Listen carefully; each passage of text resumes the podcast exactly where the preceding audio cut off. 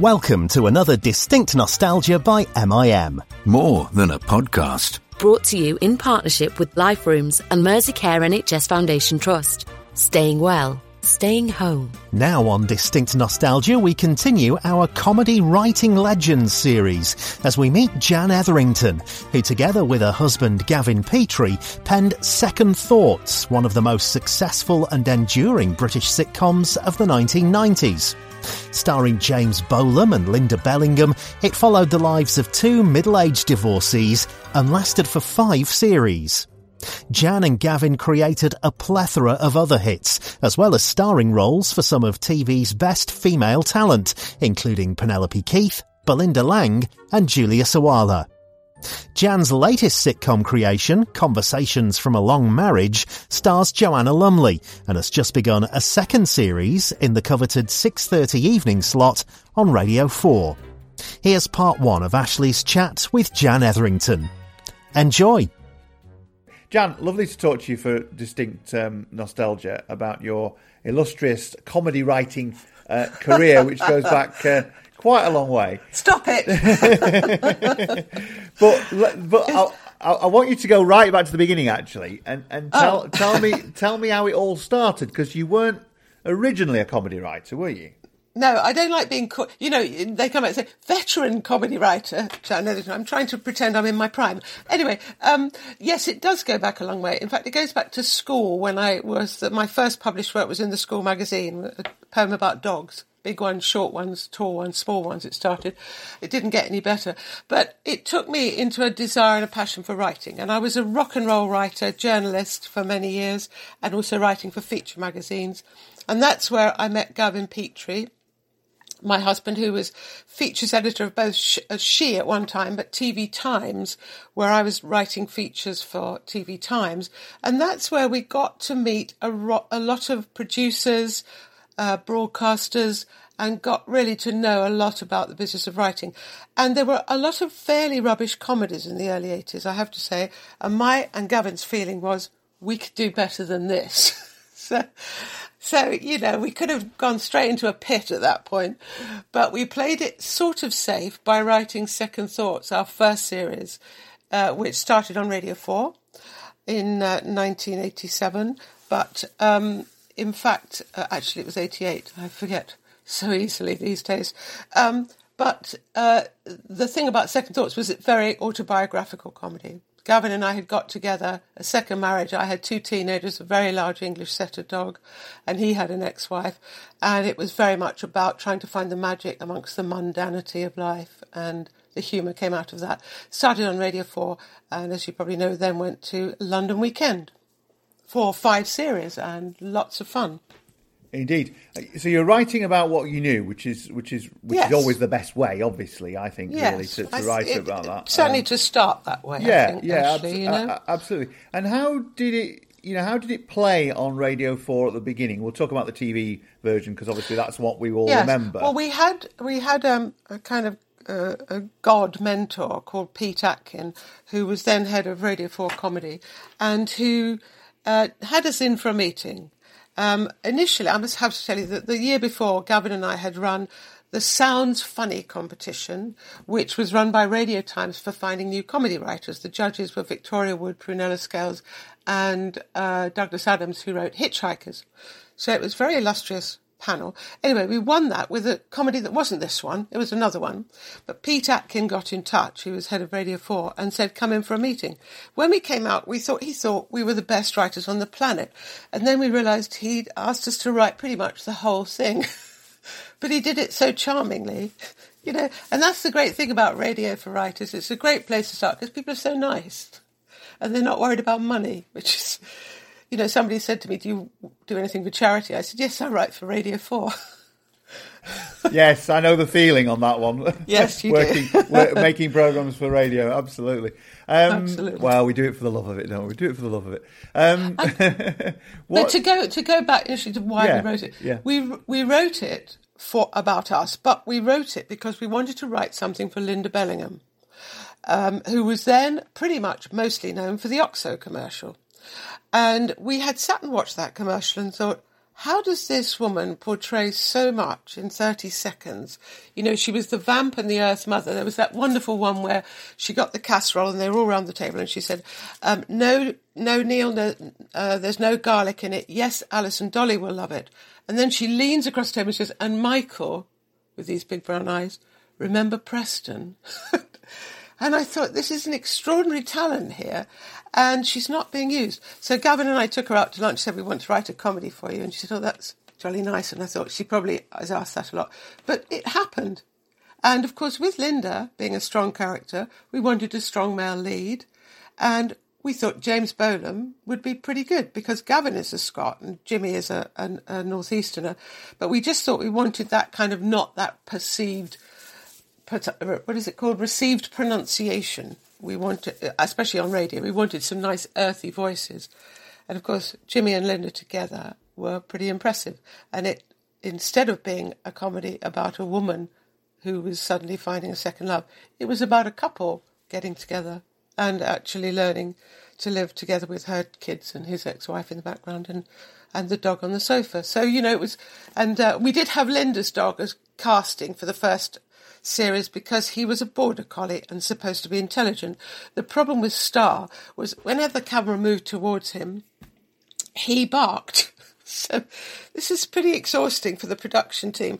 So we got a complete idiot, which was our English setter, Levi, and the directions read dog lies on bed and won't get off for their first night of passion, which couldn't have been easier for an English setter to achieve.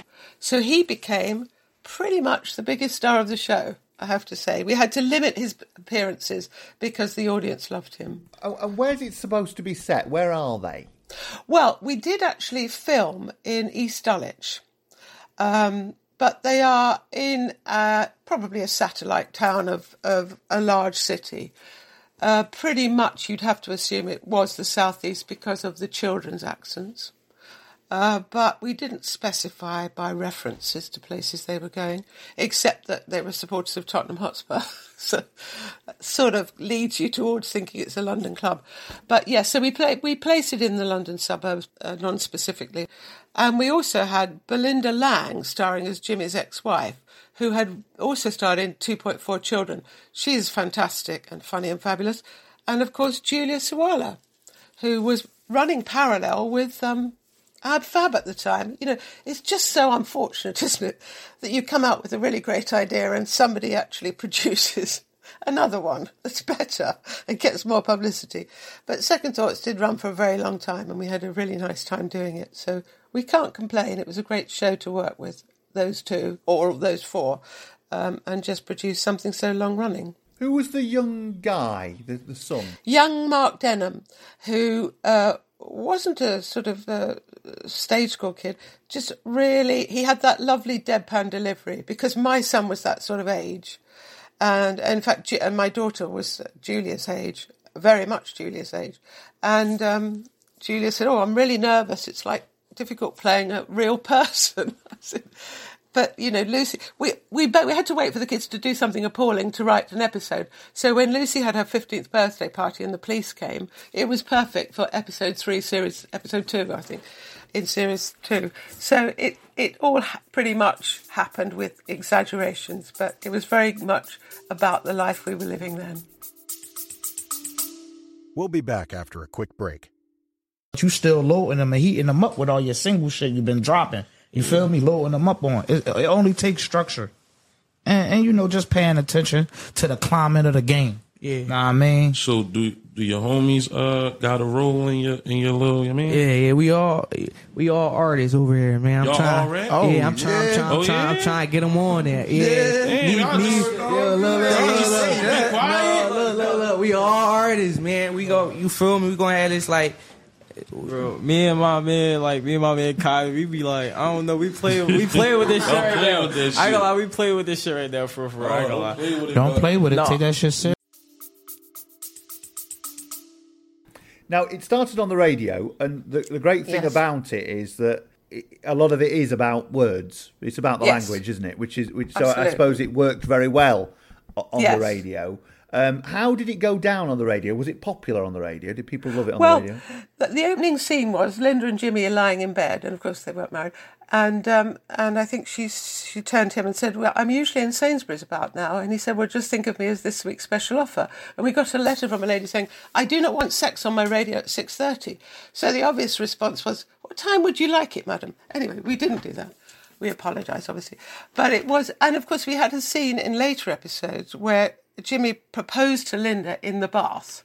So we had a rubber duck and a bucket. To be honest, that's something, the great thing about radio, you couldn't do that on television with two actors in their later, you know, middle age. We couldn't have got away with it and wouldn't have wanted to, and they wouldn't have wanted to do it. But on radio, it's hilarious and um, and works really well. We just had uh, a young guy with a, a rubber duck and a bucket and a splashing machine, and and it worked brilliantly, and everybody believed it. So radio is fantastic for that because obviously, and you can see it with things like Hitchhikers and and a um, series of your imagination that you can use. The audience always want to know, want to create something in their mind for radio, and it's not all on a plate. So it does. But the the thing about moving from radio to television is you sometimes find you need fewer words because obviously you've got two actors, leading ones, but also the rest of the cast, with terrific body language and physical ability. Linda is a spectacularly good natural clown. Uh, there are few of them. I think Lucille Ball obviously was one, and Miranda Hart probably is another. But there are very few women who don't care how they look when they are literally being pulled through a hedge backwards. And Linda is fantastic at doing all that. And she was obviously the first and only choice. Absolutely. Now, uh, just going back to her for a second in terms of the way you you know I remember on those uh, those commercials and, mm. and, those commercials had become like a a series anyway, hadn't they? In a way, they were yes. sort of a little bit yes. of a soap opera, really. Yeah. But I suppose she'd become typecast by that a little bit, had she? In a way. In a way, but I, I, you know, a lot of actors do. They have that. She's got that empathy. She's she's got that. Um, as I said, the Earth Mother and the Vamp combination uh, which makes her a very attractive actress to watch. And also, everybody wants to be her friend. When I've travelled with Linda, and I went to the Maldives with her once, for goodness sake, and everybody wanted to talk to her. She stood up for about the nine hour flight, I think, because she couldn't sit. Everybody was saying, Oh, Linda, come over. Um, and she is so likable, and that is a very, very, very valuable thing for an actor. And, and that, um, that that warmth comes over in a mm. in a in the character she played as well, doesn't it? To be honest, absolutely. You know? And we were writing to her strengths, which were many, uh, and that that vulnerability that she she can show so well. You know, and she's insecure about the relationship or the kids are misbehaving, and the emotions. You know, she can she can she's brilliant, and she's physically very very good. She can literally fall over the back of a sofa. So in, tra- in, in in transferring it from radio to telly, yeah, um, I never heard the radio version. I watched lots and lots of the TV ones. In fact, it's been shown quite a bit recently on uh, yeah on, on, one of the channels. Forces TV, I think, have been showing it. If I remember yeah, my sister was saying I yeah, haven't found yeah, it yet. Yeah, yeah. Um, they're showing all sorts. Actually, it's a default channel for me at the moment because if there's nothing on oh, elsewhere, I go there. that that that and Talking Pictures, which is uh, doing very oh, well. Oh yes, I love that. Yeah, too. absolutely. So um, yeah, on the rate. So did you? Did you just do the, the TV on the radio? I.e., did you carry? No, did, no, no. Did you did no, you new, we, new, um, new, episodes? New. It's very yeah. different. A, yeah. we've got location filming, so we filmed some location things. Uh, obviously, there were scenes outside, and then showed those films to the studio audience. We had a studio audience, obviously, fantastic studio audience, and um, and then we we filmed the actual episodes that were in the house in front of the studio and it's slotted in the relevant location scenes within the storyline. And uh, and from that point of view, you could do a lot more visual, obviously visually, but physically as well in television terms. And uh, and you could see the dog, which of course everybody loved. That's all they want. But, but, what I'm saying is, you explored new stories as opposed to just taking oh, the radio onto the TV. Yeah, because yeah. we were running for five series on, on ITV. Three stroke four series was a Christmas episode as well on uh, on the radio. Um, and yes, we did expand the story. We brought in new storylines because they were visually fun. You know, we could do that, and uh, and we we certainly didn't just slap the radio scripts into the TV you know, we changed the font. I mean, but no, no, seriously, we did we did do a whole rethink because we knew that their faces were so expressive that a sigh from James Bolam was worth a thousand words. You know, Absolutely. so Did- he did- did a scene? I have to tell you, with the dog. This was this was my huge English setter, Levi, who was lying on the bed as he had been used to doing when Linda was a, a divorcee. The first night of passion they had, the dog wouldn't get off the bed, so James finally got him outside the bedroom door, sat him down at the top of the stairs, and said, "Look, I know she's your mistress." But she's my mistress too, and I really would like a little time together. And I hope you don't mind, but we would like a little priv- privacy and no howling. And Levi looked at James and just opened his mouth in this massive yawn and turned his head. Well, Jimmy lost it at that point. He laughed so much. We had to do it again, sadly. But uh, Levi obviously wasn't used to retakes because he just sat there very stone faced. But they have the very lugubrious face, the setter. And of course, the crew laughed a lot. And and we had the, the duvet over the bed with Levi on it. Every time the camera moved, his tail wagged. So the director said, I'm sorry, I think this might look a little suspicious on the screen. So could somebody uh, lean on Levi or move move the duvet? So we had all that going on, um, and he did take up a lot of time. To be honest, it's a lot more hard work. Mind you, as writers, the only time we got a dressing room was when we were with the dog. We had Levi and handlers on the door, not the writers. And I had a new neighbour who moved in, and we were out with the dog, and she said, "Oh, hi." She said, "Do you know, funny thing, I just watched a show last night, and there was a dog just like that dog in the show." And she, I said, it, it, "It is that dog, and we are the writers of the show." And she said, "I can't believe I live next door to such a famous dog." Well, fabulous, fabulous. Now it, it So- en- it ended up on ITV. Why didn't it end up on BBC TV? We took it to BBC TV. It got turned down. We took it again to BBC. It got turned down. We got a letter. I think I still have the letter saying, "We love the actors. We love the story. We love the the synopsis. We love the ideas. We love the number of episodes. We love the, the children. We love the actors. We love the dog. But we think it's a radio piece." Then the wonderful Greg Dyke, who was then running ITV uh, London Weekend, met us at a press launch for something else, and he said, I've been listening to Second Thoughts on the radio, send me the tapes. So we did. There were tapes in those days, you know, heavy, heavy jobs. And um, and he said, Right, I love it. I'll have six. And um, overturned everything. You know, we wanted it to go to the BBC. Who wouldn't? It started on the BBC. It was a natural BBC fit. But uh, at the time, there was uh, le- there was a sort of feeling, I think, in in BBC television that we don't want radio's seconds. It was that kind of thing. They wanted to create new original series, and and didn't understand the value of something that was already a proven success. Now it's very different. They'll snatch your hand off. Yeah, We hope. yeah. Well, we're- we're hoping that with our with our current uh, show that we're doing. So fingers crossed um, that TV might might pick it up at some point. But um, in terms of in terms of second thoughts, I loved it. I think it's a fantastic, um, uh, Thank you very fantastic cast. Um, they all gel really well, and it's one of those sitcoms that you can. I don't know. It's just. I hate to say gentle humour, but it is gentle in a way, and actually that's quite nice in a way. It's quite yeah, nice. I, to have I like that, to know. think it's believable humour. Yeah, That's what I. definitely. But you know how you kind of think, oh, for goodness' sake, sometimes in comedy, why is he speaking to her like that? Or I don't believe that relationship. You know, I like to think that that homing, honing it on radio, where we had that long period of time, by the time they came to LWT, they were cooking. They knew each other. They spent time together. They knew each other's, you know, quirks and, and the way they worked, and they were comfort. You believe they were together. You know, Yeah. that's important. Had they not worked together before? I don't think so. I think they might have come across each other in something like the Sweeney or something, but I don't think they'd actually worked together. No, they hadn't worked together as a couple like as closely as that. Um, but Linda and Julia became very close. In fact, Julia stayed with Linda for quite a long time when she was moving out of the house, and um, and it was lovely to see their relationship blossom. They were really close. Um, uh, but what about um, um, Jimmy and Linda in terms of the chemistry that they built? Obviously, it will have, will have got better and better and better over time. Yes. But, you know, obviously the you know J- Jimmy's massively long established actor, been around a long, Yes. long time. You know, when the boat comes in, likely uh, dad. Sorry, like that's our comedy. Likely let let me do it again. you. I did. I nearly did that the other day Stop. with, with Clement Stop. and. Uh, Can't resist pushing your own show. Um, well, let me do, yeah, sorry, one, let me do it again. One second. Um, tapes. Yeah, yeah, Yeah. sorry. So he went back a long way. You know, when the boat comes in, uh, the likely lads, uh, the Beiderbecke tapes. Uh, one of my favourites, uh, Eric Chappell's "Only When I Laugh." Of course, he'd done Yes. all sorts of things over Yes, the years. he did. And this was a sort of. This was a sort of.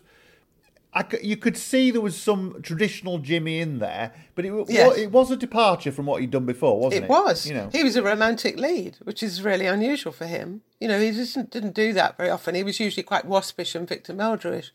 But the thing about J- Jimmy and Linda is that he said Linda was one of the strongest actresses he'd ever worked. He had to really play strong to meet Linda. And I think that's really um, a compliment to both of them. They didn't mess around, you know, they were really on the button every time and funny together. And both, whenever anybody new came into the cast for a small part, you could tell that this was a really seriously working comedy. You know, it was it was straight there was no prating about. It was very, very efficiently run. And Linda was, you know, crack the whip quite often. And in terms of their work life or his work life, was that based roughly on your sort of lives as well? Yeah, yeah. yeah. It was a convenient vehicle for us because he was the magazine editor. Linda was a freelance, which was very similar to Gavin and I. She was an artist, and I was a writer, obviously. But and it was an arts magazine. It was a sort of design magazine. But their their structure of their working lives was very similar to the to ours. Really, she was working from home, but coming in to meet him, and you know it was very much a parallel with what we were doing. And also, he could tell her what to do for work, which was always a matter of friction. I think that's why we started writing comedy, so I could have an equal partnership. Instead of just being a mere freelance, as Gavin used to say. Br- brilliant. Now, of course, um, I'm just thinking of some of the different storylines. Of course, Yes. uh, you, you've got the, the the situation with his ex-wife is obviously uh, a big part of this on a regular basis, Yes. isn't it? That she- wasn't really based on real life. That was one, one of the things that Pete Atkin at Radio 4 said, why don't you bring in another dimension to this? We hadn't actually written an ex-wife, but that was a very good vehicle because she was also working with him at many parts of the of the show, especially in the TV series, and that caused uh, quite a lot of resentment from Faith. But um, if you watched it right through to the end, it was the first time they ever met was in the last scene of the last episode. So it was that they actually went through five series without ever meeting deliberately. w- w- was that the one where she was pregnant? Yes, and she took her to the hospital. Yeah, Yeah. they- that's right. Yeah, yeah, yeah. yeah. yeah. But uh, Well, that broke the well, ice. yeah, it certainly did. That was yeah. There was some doubt whether Jimmy was the father. Um, Liza had a number of relationships over the series, so it was she wasn't quite sure, to be honest, who was the father. Eliza came into Harpo's to look for someone to drive her to the hospital because she was having labour pains, and suddenly Faith was there. And it was the first and only time that Faith and Liza, Linda Bellingham and Belinda Lang, had met in the whole five series. And those two actresses had spent a lot of time around each other on the show over those years, but this was their first um, meeting on screen. So it was a brilliant moment, and they're so fabulous together. And uh, Liza was looking for someone to drive her to the hospital. In walked Faith looking for Bill, and uh, after a double take or two, she offered to drive her. So the two of them had a sort of fairly tetchy drive to the hospital, and um, Liza browsed through the door in her usual way, saying, "I'm with Booper. Take me somewhere carpeted." And when the baby was born, uh, the wonderful final um, moments of the entire series, uh, Liza shows uh, Faith the baby and says, uh, Would you like to hold him? He's quite nice, isn't he? And Faith said, Yes, he is. He actually looks just like Bill. At which point, Bill walks through the door of the hospital. And that is the end of Second Thoughts. But I, but um, but yes, they they certainly uh, Linda and, Bel- and Belinda were really great friends. They're, they're just both fantastic actors. And Belinda's got that lovely sort of Noel Coward type 1930s glamour, so she can vamp about. She got the best wardrobe in the show, I have to say. I think she still she still got some of it, was given some of it, but yes, she did really. She was fantastic. A lovely balance for Linda, actually, and a lovely foil for Jimmy as well. You could see Jimmy respected both the girls, both the women. He was very He's, he pulled up his best game for them. Though it, it was really good to see them together. We've always written that in all our shows. The partnership has got to be equal. I hate the idea of dozy husbands who don't know what day it is and can't work the washing machine and all that. They're a strong couple, and it was the same in Next of Kin. It was, you know, it, it's the same in Conversations from a Long Marriage. And I think keeping that balance is why you get the dual audience of couples watching and men liking it. And it's not a woman's piece. Only on Distinct Nostalgia. When I ran out of children's books, I used to read from Woman's Own. Who knew a four year old would be gripped by an article on cross stitch? We're uniting the ages with Generation Games, a series of comedy and drama monologues and duologues coming exclusively to Distinct Nostalgia. Stories exploring connections, friendships, and relationships between people across different age groups, beginning with Missing You, starring June Brown and Sam Barnard. Mum thinks I need protecting, but I don't need protecting from love. Pity that social worker of his can't do something useful for a change. Contact the noise abatement lot. Put in a complaint. I like her, I said, and then silence. What's the problem? I asked. She'll take advantage of you, Mum warned. Missing You by Richard Vergette, with the legendary June Brown only on Distinct Nostalgia. More than a podcast. Do you want a cup of tea? I'll have half a cup. And that caught on. Yeah, that became a kind of catchphrase, I think. It was the hilarious film of 1999. wasn't anything to do with race or religion or creed or colour. It was as simple as an art student who thinks he's all free and easy creating a model of a vagina and showing it to his mum and thinking that that's going to be okay. East is East by Ayub Khan Din broke new ground by portraying a relationship between a British woman and her Asian husband and their mixed race family growing up in Salford in the early 1970s. A clash of cultures and generations ensues. Oh, frig off and wash your bastard curtains, you dirty cow. And I swear to God, that's one of the best lines I've ever had to say in my life. But the film had a serious side too, tackling both racism and domestic violence. I threw myself and put all my physical strength into trying to stop him, and I couldn't. In Helsinki, they were saying, I can't believe you've made this film. It's incredible because it's showing what life is like for us now. A series of special interviews with Linda Bassett, Lesley Nicol, and Chris Bisson. It was a great script and it was a timely thing to tell because it hadn't been told before. They've done all sorts of incredible things to transport you back in time, to give you an authentic feel of what it was like. This series of special interviews is available now at distinctnostalgia.com.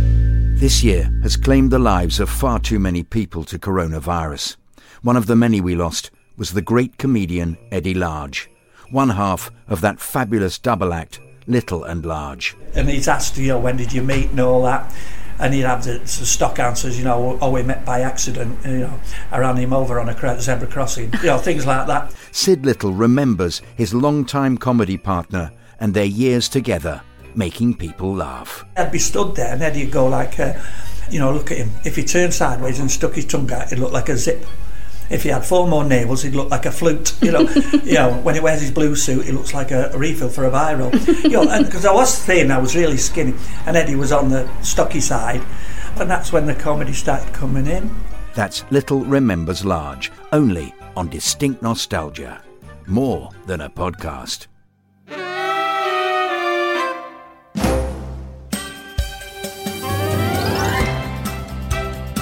Obviously, as a writer, and you're doing a long series, was it about 30 odd episodes of this altogether, I think? Yes, we actually wrote 49 episodes for London Weekend for ITV of Second Thoughts, which was a huge amount of episodes to write, considering it was just Gavin and I writing them over a period of four years, five series. And um, uh, yes, it was quite a task, but a very enjoyable one. And when you add on the 31 episodes we'd written for Radio 4 previously, that's uh, something like 80 episodes that we did in four years, which is quite a marathon, but most enjoyable. So the things you got to build, obviously, you got the whole thing with um, the, the, the ex-wife. That was a, a, great thing. You got the kids Yeah. as well, who were a constant Yes. challenge, weren't they? Trying to deal Yes. with them. Um, Yes, then you absolutely. then you got the issue of, of just them and their relationship and where that was going or wasn't going or whatever. Um, so I mean, how did you get to a point where you thought, God, we're going to run out of ideas here? I mean, how, how did it feel in terms of coming up No, we just waited ideas? for the kids to do something more appalling, or for, for Gavin to go out and on a binge and not come back, and then we could write a series about leaving each other. No, it was it was they were stories from life, but also you know with with writers of any comedy, or however much it's triggered by life, when you get to series five, you're actually listening to other people's stories, bringing in other, and also the the characters begin to define the storylines. For instance, the wonderful God that is Geoffrey Whitehead, who played the original managing editor of the magazine, um, who had an absolute Labrador love for Belinda when she was working there, could play the piano and was also obsessed with his health and, and astronomy. eh, Astrology, rather. He used to come and say, Mystic Meg says I'm going to be in a room of cameras today. So we used all those quirks shamelessly. And uh, at one point, um, Geoffrey was playing the piano for Belinda. He's playing Barry Manilow. I can't smile without you. And she walked into the bar and she screamed, "Shut up!" at him. But it, it was just lovely because he could play the piano. You know, so you just use people's strengths um, uh, for that sort of story, and um, and gradually you learned how their relationship developed. You you often use that in in triggers or uh, the way they didn't like this or they preferred that or they liked Woody Allen films or you know. So it was it was a sort of uh, organic thing that grew and, and changed shape as the series developed, as the sti- the different series developed. The other thing, Um, the other thing is, of course, you've got this situation whereby um, it, was her children, wasn't it? It wasn't his children; Yes. it was her children. So Yes. he'd got to get used to them as well, because that's always Yes. difficult when a you know Oh, yes. two people come together. I'm, I, I'm my mum and uh, dad got married again, and I had to have a stepdad. And I think the first few years of of, of being together, I don't think we hardly talked at all. Me and the It's not stepdad, easy, you know, it's it? not No. easy at all. It's so not there's- easy. So there's comedy in that very much yes, so, isn't there? There's You know? comedy in that, and what I didn't want was that he would be some dictatorial, um, annoying bachelor type. He actually, the kids listened more to him, and he was much more on their side because she does say at various times, "You're always sticking up for them. What about me?" You know, and uh, this is very much like us because Gavin treated the kids that were his stepchildren uh, like adults. Really, he didn't sort of tell them what to do even though they were sometimes appalling. But then, you know, he just philosophically sort of stood back and let them tell him what was worrying them and was very, very, a very good stepfather. And I wanted Jimmy to be like that, which he was. You know, often the kids, you know, she sets him to tell um, Mark, you know, uh, the facts of life. What she gets him to sit down in front of a BBC programme about the facts of life, and she goes out and leaves them to it. And it's just one of those things that a stepfather would find pretty difficult, but actually he handles it really well. And in fact, obviously, Mark ends up telling him more than he knows, really, himself. But it's just one of those things you can turn around because it's obviously one of those classic comedy boom-tish moments that you have to be careful of. You've got Mark, who becomes a bit of a stooge for some comedy as well, doesn't he? Because he's he's obviously trying to find your girls and all the rest of Yes, it. And, uh, yes. and and you've got that, you know, uh, he, he he believe he, he thinks he. Oh, I think there's one particular episode, isn't there, where Nadia Sawalha ends up in the program. That's right. that was a true story. And the funny thing about that was that this girl came into the meeting and her name in the episode was Nadia, Nadia Comaneci or something. She didn't use the surname Sawalha. She came in for a read through with the director. And um, I said to Julia afterwards, Do you know, it's amazing because she actually looks as if she could be your sister. She said, She is my sister, Jan. I said, I said, you tell Robin, the director, before uh, you know he finds out because he really he really should be told. You know, if he's happy to have her, that's fine, but don't say that. You know. So Julia told Robin, and he said, "I thought there was something familiar about her," but she it was and this is exactly what happened to us. This um, this Italian girl, exchange student, came to stay and knocked at the door and said, uh, "Is you know is is is Jesus here?" And we went, um, "No, but uh, if you're religious, there is a church around the corner." She said, "No, he's he's a Mexican student that I'm going out with," and she had all this butter soft Versace luggage, and um, I'm. She just said when uh, when my son Tom opened the door, "Hello, I am Gina. I'm sleeping with you." she went, "Mum." he wasn't quite at the age where he could sort of, but they had this this love of football between them. So when he ended up in her bedroom, they really were talking about Milan FC, which nobody had believed except other football fans. no, it was it, was, it, was, it was a it was a lovely lovely episode, and of course, you know, a lot of people now probably didn't know then that they'd probably never not seen Nadia that much at that no, point, had they? Nadia was very new on the scene. Well, Ju- Julia was only about 17, 18, you know, so Nadia, she just breezed in, and there was just that sort of thing about, my goodness, her hair's like yours as well. And uh, Julia kept very quiet, and then she said, It is my sister. I don't know if she'd have said anything to me if I hadn't said, Julia, she looks just like you. it was so it was so, it was her mannerisms as well. The Sawalha girls are all pretty full on, and they, they are very much um, the half Jordan, Jordanian Bedouin bit comes out, and they get quite extravagant. So I could tell there was something there. But yeah, it was a very funny moment. Now, and, in, um, in, in, part, in part, obviously there was, was a period of time when you used to spend quite a lot of time at his at his work, and obviously that's Yes. where the ex-wife would come in and whatever. Yes. And then you brought in the the, the, the sort of wine bar kind of play kind Yes. of thing, which Yes, which was because- becoming becoming a thing at the time, wasn't it? Actually, It was. Yeah. Yes, we called the um, the bar that we created in Second Thoughts Harpo's. It was a play on the fact that was a very successful club in uh, in London called Groucho's, obviously. So it was another Marx brother, and it was there we we decided to have a bar because Richard, who was uh, originally Bill's boss as the magazine managing editor, uh, gave it all up and opened a bar because Geoffrey could play the piano. So there was a piano in the bar, and he serenaded um, the completely indifferent Liza every time she came through the door with a Barry Manilow selection. But it was a very fun new location for the show, and uh, and lots of things went on there that couldn't have happened in an office. And at one time or Julia worked there as a uh, behind the bar, and various relationships started and finished there. And um, that was where I think Belinda learned that Linda had gone into labour. Yeah, So- because there was a, there was yeah. a, there was a there was a debate on, wasn't there, about who was the father, whether it Yes. in terms of the two people in the bar. Yeah, Yes, but but a lot like we know about Cheers, you know, there's a, a bar is a very good place for people to come and go. It was just a very another useful device, and it was a studio set, so that was useful as well. So we could have some variety from the house because really you just want you don't want more than three sets on um, on stage at the time at the same time for a studio audience, and so we had the usually the kitchen, um, very occasionally the horn and landing and the bedroom was just a corner set. So we, if we brought in the bar, that was fine. But the magazine office was a location shoot.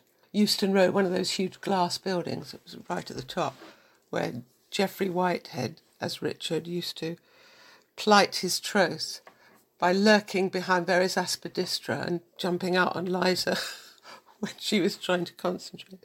He was he's physically hilarious. And James Bolam used to say, "Oh, why would I work with such a blooming tall actor? Because he was much taller than everybody. And he loomed brilliantly. He's just hilarious. Physically funny. You know, he's a sort of um, bit like Jacques Tati. He's a physically funny actor. And he was delighted because often he plays judges, senior policemen, Geoffrey Whitehead often plays that. Very recently, though, since Second Thoughts, really, he's been in playing the father in quite a lot of mainstream comedies. I think he's Lee Mack's uh, girlfriend's father, isn't he? Anyway, um, in not going out, but he's certainly doing quite a lot of that those sort of roles, and he's funny. So I'm glad that he's doing it because he's brilliant. One of my other favourite ones uh, uh, episodes was um, the one where uh, Linda's ill. She's got the flu or something, Yes, and she yeah. she can't go to the ball or whatever it, whatever it is. No. And uh, I just think that was beautifully played. I thought it was really really well done. They were very good, weren't they? Because that's such a, um, you know, she she runs everything basically, and when she's not there, she's still running everything by shouting down the stairs, phoning down the stairs, doing everything. You know, sending the dog down the stairs with a message. I mean, you, it's absolutely true that how people don't think of those things that mothers and house runners think of, and uh, it's tough when you're you're not well. But she was a rotten nurse as well. When he was ill, it was all, what, you're still ill, you know, after 20 minutes. you know, slamming into the. It's just man flu. It's just man flu. Yeah, exactly. She was a very unsympathetic nurse. In fact, I think she rolled him out of bed at one Was point. she? Was she? Can't, can't remember. Was she a good cook or not? Oh, uh, yeah. Linda was Linda was very much in character from that, but he could cook too. And in fact, one of the episodes, which I love the fact that the late and wonderful Denis Norden chose as his all-time from you know clips um, from shows, uh, was the end of an a, re- uh, episode called "Recipe for Disaster," in which Jimmy was cooking supper for some friends of Linda's he'd never met but she was very keen that they came over and met him and she hadn't seen them for a long time and he was cooking cullen skink which is a scottish sort of fish stew and she was getting into a state and and uh, mark was co- was coming in with joe was coming in with his pizza Look, I've just got. Well, well, take it up. Put it. in. What do you want me to? Eat the garage, mum? You know. And Julia had spilt uh, brown ale on the sofa cushions, and it was all.